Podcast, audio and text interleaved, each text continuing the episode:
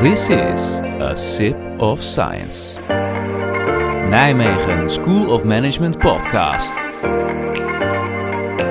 Well, hello everyone and welcome to the first episode of A Sip of Science, the podcast of the Nijmegen School of Management.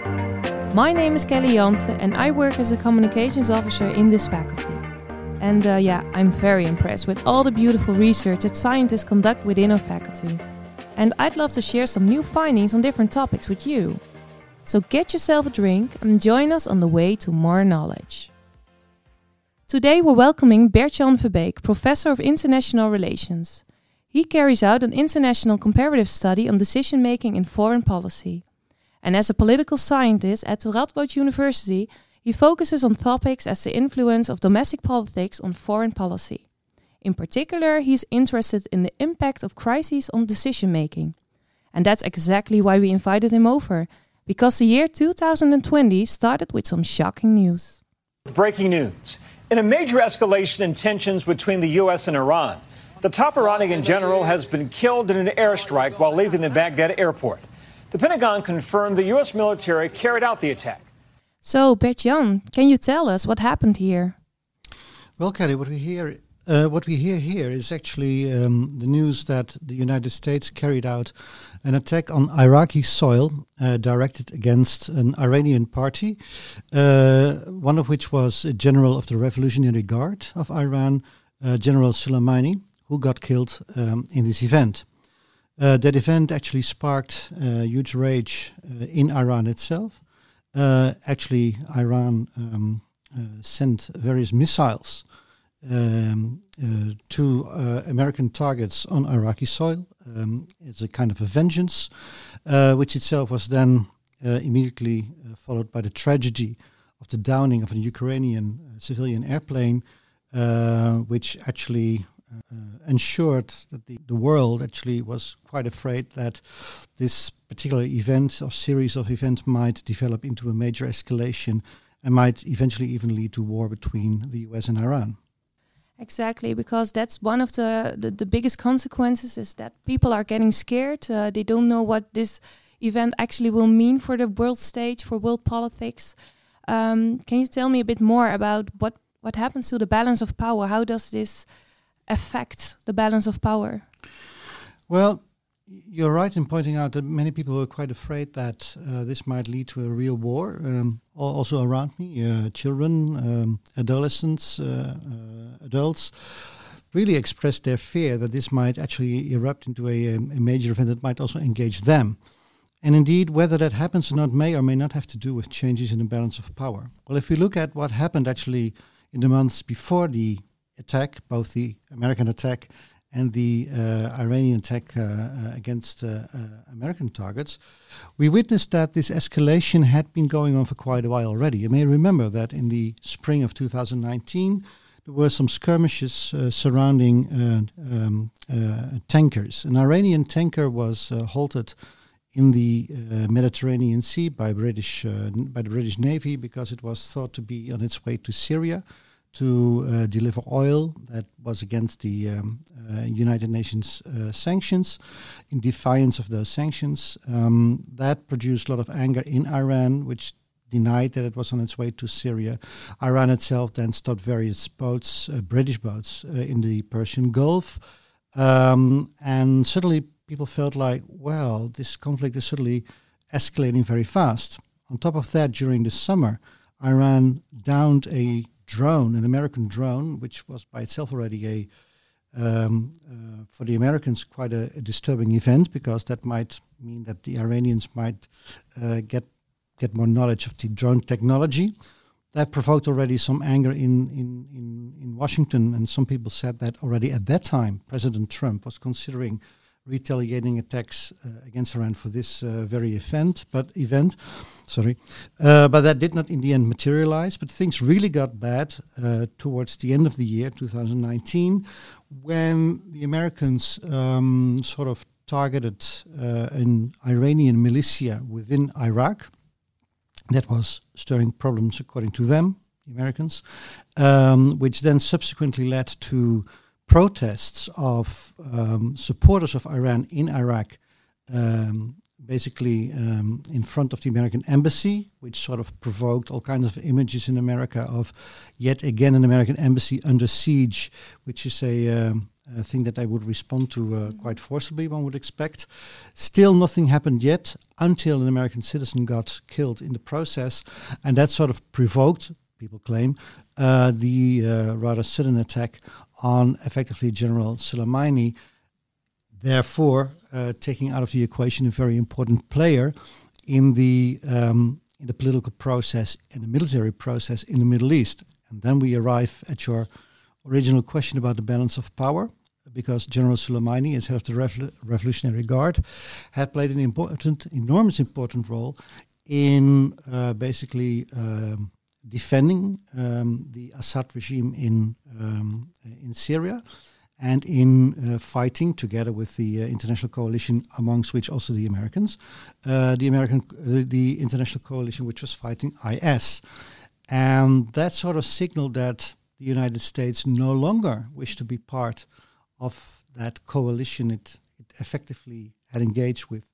uh, with Iran, and that therefore the old, uh, what I would consider the old problem, Uh, that has been uh, dominating the Middle East ever since the Iraqi war of two thousand three, possibly the battle between Israel and Hezbollah in two thousand six, but the perception that Iranian power had been growing too much, uh, for some countries at least, yeah. uh, in the Middle East, and that one way or another, uh, Iranian influence had to be contained, at the very least, or possibly reduced, Um, uh, at least in, from the perspective of countries like the United States, Saudi Arabia and Israel.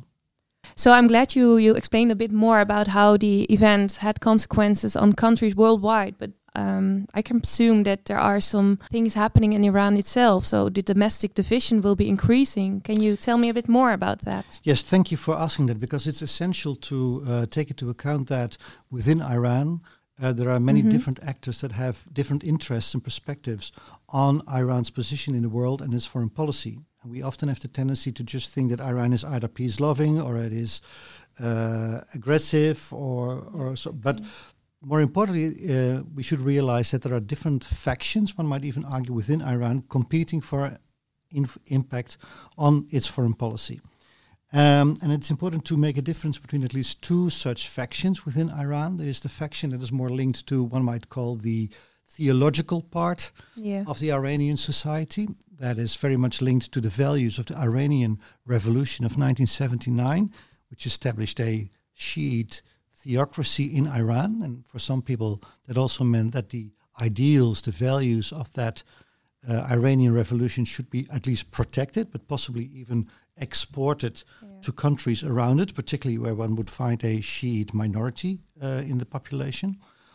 Um, that group is particularly strong in the Revolutionary Guard, which is effectively part of that pillar. Where the general speak, was part of as which well. Exactly, yeah. Where General Soleimani was uh, one of the big generals in. On the other hand, we find in Iran a group which is not necessarily, uh, they're still um, part of the Islamic Republic of Iran, of course, but they're more interested in modernizing Iran, which effectively means uh, producing more uh, welfare for its population, maybe yeah. granting a little bit more liberties to the population. And in order to obtain such uh, welfare, they think it's important to seek more cooperative relations with particularly the West, whereas the many actors within the, let's say, theocratic part uh, of Iran, such as the Revolutionary Guard, Uh, are more interested in um, seeing the West as an enemy. Yeah, their um, own values, their own way of living is, is the way to go for them. Exactly. Yeah. And that means that all these uh, events uh, of, of last January uh, may have an impact on the, what one could say, the delicate balance of power of these two groups within Iran. So the people uh, around the Revolutionary Guard might claim that the killing of Soleimani proves that the United States might never be trusted, and therefore Iran has to be strong and it should not engage in further cooperation about nuclear energy and so forth. Um, um, and therefore their position might be strengthened in a way uh, by these American um, actions. On the other hand, the the tragedy with the Ukrainian uh, airplane, which sort of demonstrated that, at least as it looks now, that uh, erroneously members of, I think, the Revolutionary Guard actually sent missiles to to down the plane because they thought probably yeah. that it wasn't. That is probably the story, at least, that they uh, that it would be a a, a, a an instrument of the enemy. Yeah. Uh, showed that exactly. Um, let's say the Revolutionary Guard can make mistakes, effectively also therefore uh, causing victims among Iranian population.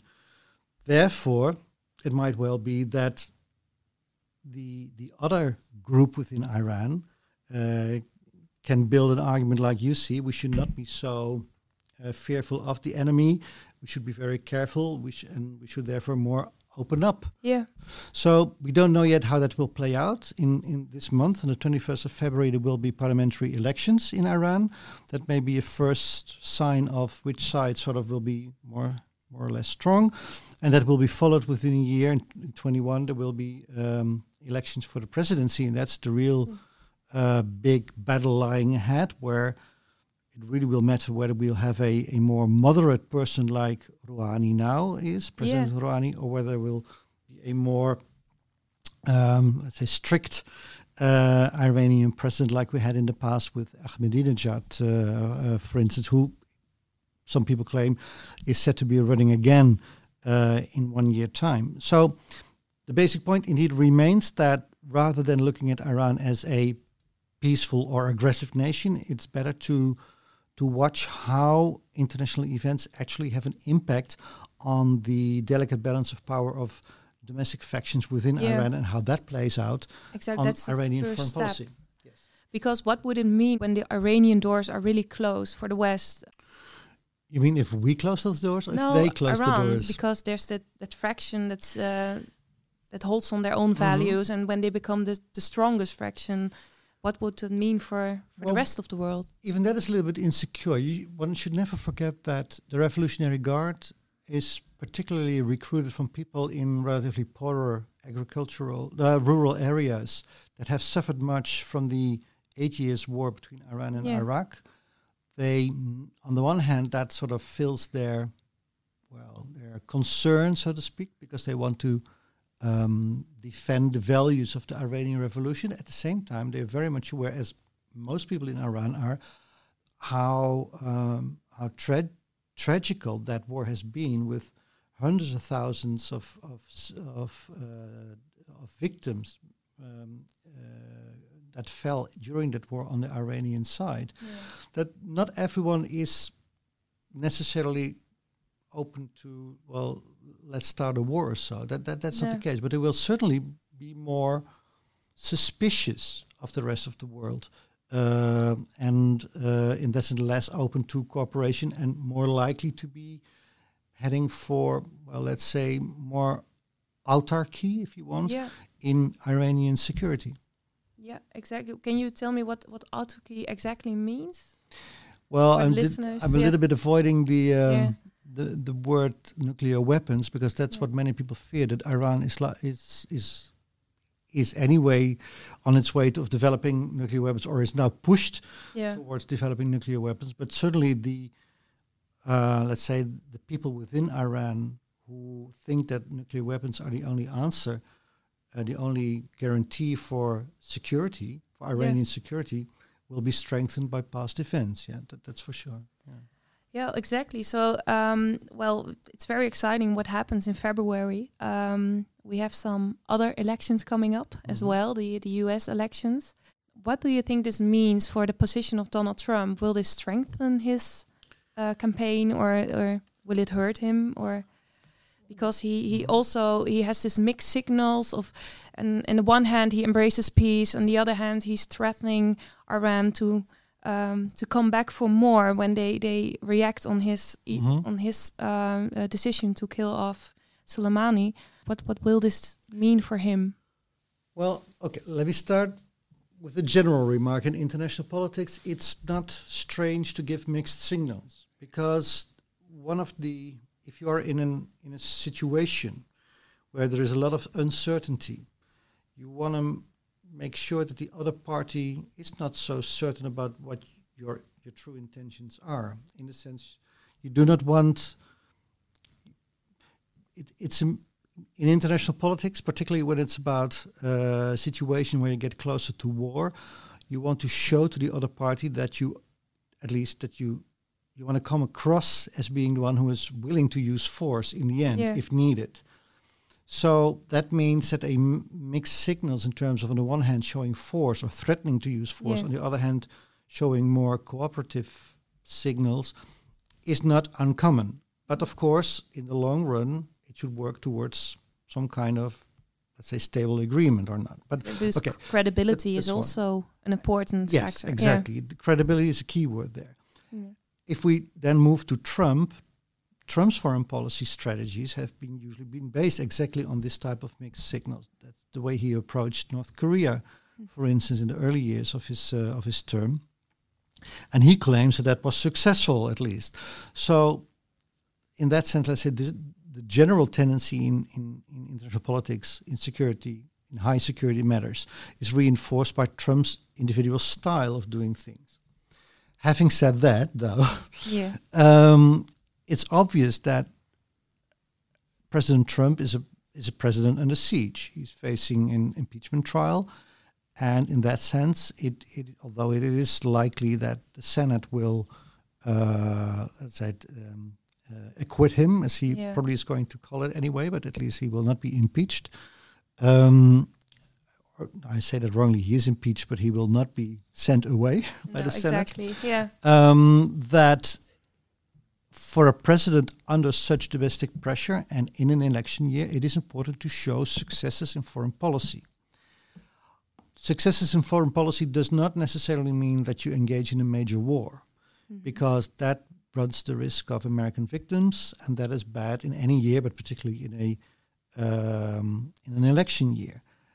That does not include exclude, though, that he might, by showing off force, is mobilizing domestic support and uh, diverging attention from, let's say, the impeachment claims, or if the impeachment trial is over, the um, uh, general public debate that will always refer to the yeah. impeachment and so forth.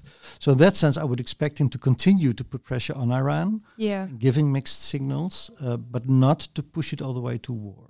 But Bertjan, I guess that's under the assumption that no other major things will happen in the Middle East, for example. Yeah, that, that's right. That's under that assumption. And of course, uh, we know that many things might happen. And there are a few issues I think we should be very wary about. The first one is that um, the events uh, in Iraq has also sparked more conflict within Iraq itself. And we do not know how the domestic situation in, in Iraq will develop, and if that may develop into a major violent mm-hmm. or even more violence yeah. uh, situation um, that might require intervention one way or another by the United States or a Western alliance or whatever. Secondly, uh, we do not know what will happen in the Middle East, broadly speaking, and that might mean that the delicate balance at this moment between Turkey and Syria yeah. might be on the verge of collapsing.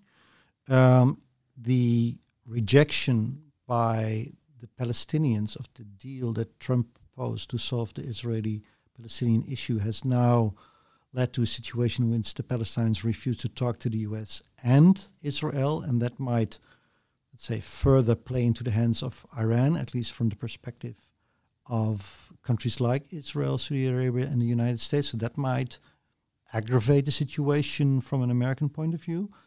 And finally, of course, we have to wait and see uh, what exactly Iranian nuclear f- policies will be and how the United States is going to respond to that. Um, and that means that over the uh, the next uh, months, well into November, uh, there's ample uh, opportunity for further escalation, but hopefully also de-escalation. Well, interesting times coming up. Bertjan, thank you for explaining this. It's been my pleasure. Okay, so well, I learned a lot today, and I hope you enjoyed listening to A Sip of Science. Subscribe on SoundCloud and Spotify. You can do this by searching for Nijmegen School of Management, and follow us so you won't miss a thing. Thank you for listening to A Sip of Science. This podcast is provided by the Nijmegen School of Management.